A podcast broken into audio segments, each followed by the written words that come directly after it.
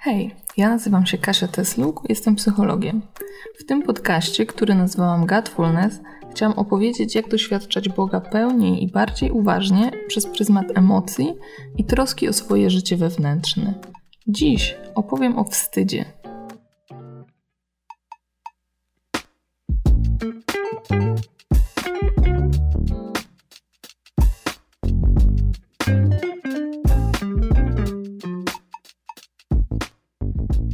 Jest taka badaczka wstydu, Brené Brown, i ona definiuje wsty wstyd w taki sposób. Mówi, ogólnie rzecz biorąc wstyd wynika ze strachu, że nie będziemy kochani.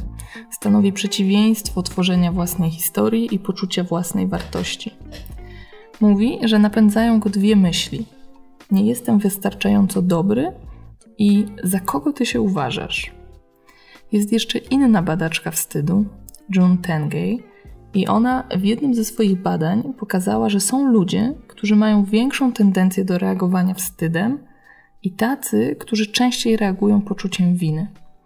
I żebyśmy mieli jasność, poczucie winy dotyczy tego konkretnego zachowania, a wstyd odnosi się do człowieka jako do całości, bo poczucie winy akcentuje to, jak mogłem to zrobić i jak można to zmienić, na przykład zadośćuczynić a we wstydzie akcent pada na ja, jak ja mogłam to zrobić. I myślisz sobie wtedy, to ja jestem zła. E, I wycofujesz się ze świata albo złościsz się na innych. I wtedy nie ma miejsca na przepraszam, porozmawiajmy, czy mógłbym ci to jakoś wynagrodzić. Można też inaczej spojrzeć na wstyd. Bo wstydzę się na przykład, kiedy się przebieram w łazience i ktoś mi tam wchodzi. I wtedy fakt, że czuję wstyd, świadczy o moim poczuciu odpowiedzialności i poczuciu granic. Czasem też wstydzimy się za kogoś, na przykład za, rodzinów, za rodziców, za rodzinę pochodzenia. Y, jednak kiedy się głębiej temu przyjrzeć, okazuje się, że ten wstyd jest w nas, bo nie potrafimy odróżnić siebie od swojego ojca czy matki. I tak zwykle się dzieje, kiedy doświadczyliśmy jakiejś traumy relacyjnej w dzieciństwie. I mamy wtedy trudność, żeby uznać, że jeżeli rodzic traktował nas źle, to to jest opowieść o rodzicu, a nie o nas. Ale wstyd potrafi sięgać naprawdę głęboko i o takim głębszym, chronicznym wstydzie chciałabym dzisiaj opowiedzieć. Bo w czym jest problem? Wstyd sygnalizuje, że moje poczucie tożsamości jest zagrożone. Jako tożsamość rozumiem poczucie tego, kim jestem, co sprawia, że jestem wartościowa i znacząca. I dla części z nas tożsamość jest związana z naszym zawodem albo z zainteresowaniami. I mogę postrzegać siebie jako psychologa, jako lidera, jako koszykarkę. Y, dla części tożsamość to są ich relacje z innymi ludźmi, czyli na przykład bycie żoną, mamą, przyjaciółką. Tożsamość może też dotyczyć takich cech związanych w pewnym stopniu z osobowością, jak na przykład bycie zabawnym, atrakcyjnym, mądrym, odnoszącym sukcesy albo niezależnym. Ale ludzie mogą też mieć niezdrową tożsamość i wtedy postrzegają siebie jako nieważnych albo bezwartościowych ze względu na jakąś porażkę, której doświadczyli, albo na to, jak byli traktowani w, traktowani w dzieciństwie. I y, tożsamość jest pewnego rodzaju takimi soczewkami, przez które interpretujemy nasze doświadczenia. I kiedy nasza tożsamość jest prawdziwa i głęboko zakorzeniona, no to możemy się mierzyć z różnymi wyzwaniami. Ale kiedy jest niezdrowa albo bardzo krucha, delikatna, wtedy nawet najmniejsza przeszkoda może nas sparaliżować. I, kiedy, i, I wtedy każdy żart czy jakąś uwagę w naszą stronę możemy bardzo boleśnie przeżywać. Bo wstyd ma nas skłonić do tego, żebyśmy się jeszcze raz przyjrzeli temu, w co wierzymy albo myślimy o samym sobie. Bo wartość wstydu leży w tym, że on pokazuje problem, który zagraża naszej tożsamości i że to wymaga naszej uwagi.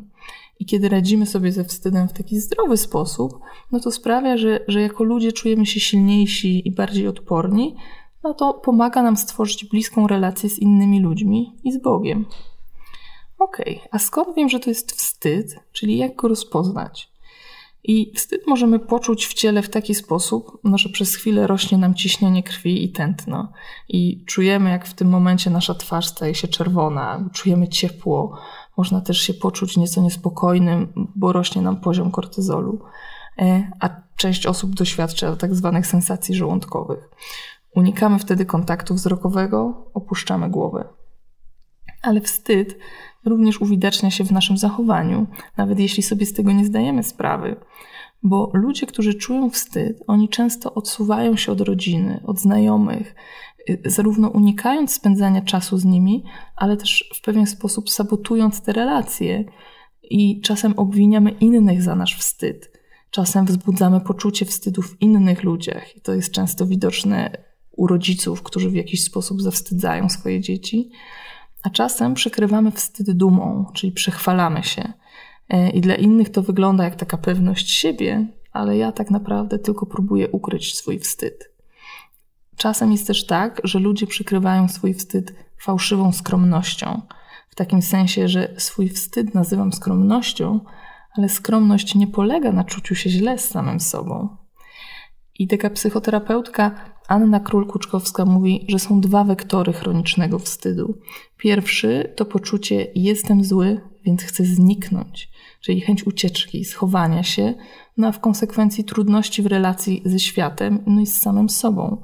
Bo jeśli uważam, że jestem straszny, że sobie zasłużyłem, bo mój tata, nie wiem, pił i bił, to wtedy bliski kontakt z kimkolwiek mnie przeraża. Bo jakby nieświadomie obawiam się tego, że ta historia się powtórzy i że albo zrobię komuś krzywdę, albo ten ktoś ucieknie, kiedy tylko odkryje prawdę o mnie. A drugi wektor to jest wręcz przeciwnie. Pragnienie takiego odwetowego, od, takiego odwetowego ataku.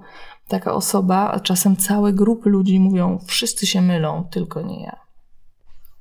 I ludzie, którzy się zmagają z chronicznym wstydem, czasem rozwijają u siebie taki obsesyjny perfekcjonizm.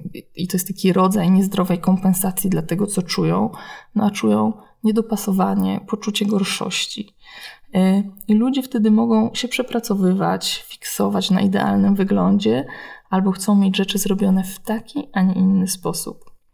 No i jeszcze chroniczny albo taki nieprzepracowany wstyd, no on upośledza naszą umiejętność do uspokajania samego siebie, co oznacza, że trudniej nam jest dojść do siebie po jakimś ciężkim doświadczeniu albo po byciu przytłoczonym przez nieprzyjemne emocje. A co Biblia mówi o wstydzie? No i oczywiście pierwsza historia dotycząca wstydu w Biblii to historia Adama i Ewy. I na początku oni zostali stworzeni na idealne podobieństwo Boga i wierzyli, że tacy są. Później uwierzyli w kłamstwo węża i próbowali poprawić swoje życie, no zamiast zaufać Bogu. I tak zamiast stać się lepszymi ludźmi, skończyli jako ci wygnani i pozbawieni swojego spokojnego życia. I to jest moment, w którym widzimy, jak wstyd wkracza do, ludzkie, do ludzkiego doświadczenia po raz pierwszy. Oni czują wstyd względem siebie i względem Boga. I my możemy ukryć wstyd przed ludźmi, ale ostatecznie przed Bogiem nie mamy gdzie się ukryć. On nas znajdzie, ale to jest dobra wiadomość. I ta historia tylko pokazuje, że u podłoża wstydu zawsze leży kłamstwo. Y, I to kłamstwo dotyczy tego, co sprawia, że jesteśmy wartościowi, czyli kłamstwo dotyczące naszej tożsamości. I najbardziej destrukcyjne kłamstwa mówią nam o tym, no, że nie jesteśmy godni miłości, takie osoby myślą, lepiej mi samemu, nudzę innych. Albo, że jesteśmy nic nie warci. Oni wtedy mówią, wszyscy są lepsi niż ja, w ogóle nie ma sensu próbować. To jest też kłamstwo dotyczące tego, że nie mamy poczucia przynależności. Ludzie myślą wtedy, jestem z innej planety, nikt mnie nie rozumie, nie pasuje tu, muszę ukrywać, kim jestem, żeby mnie lubili. I jako rezultat wtedy spieszymy naprawiać samych siebie. I wydaje nam się, że jeśli osiągniemy sukces, będziemy wystarczająco atrakcyjni fizycznie, że jeżeli będziemy mieć codziennie quiet time, będziemy przestrzegać moralnych zasad, to wtedy będziemy godni miłości i będziemy mieć to poczucie przynależności. A w Psalmie 139 jest napisane: Panie, zbadałeś mnie i znasz, sam wiesz, kiedy siedzę i kiedy wstaję rozumiesz moją myśl z daleka.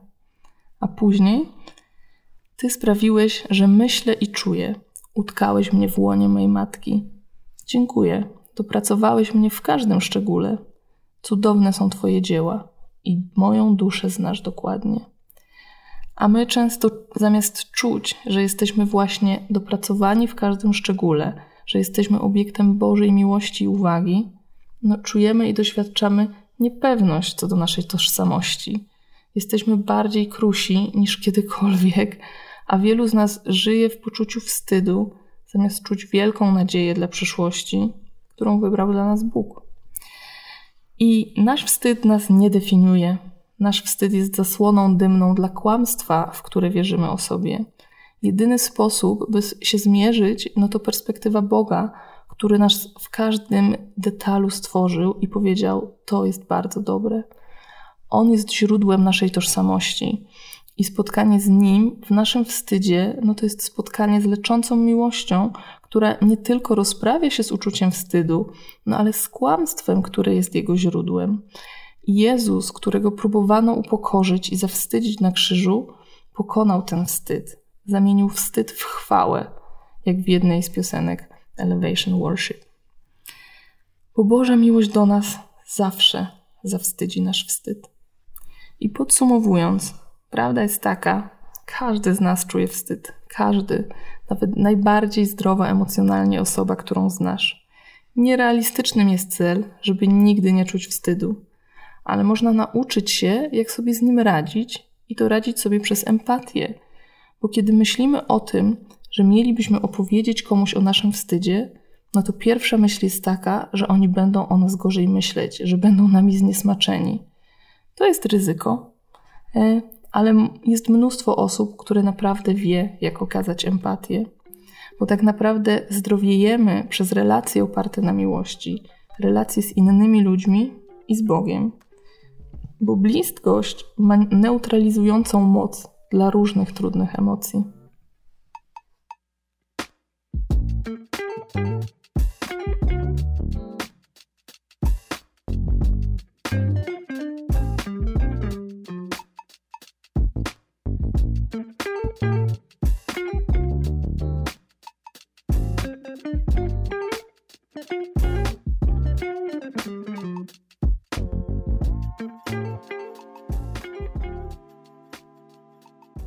Jeżeli dosłuchałeś do końca, to po pierwsze, super, cieszę się, że podoba Ci się nasza muzyczka.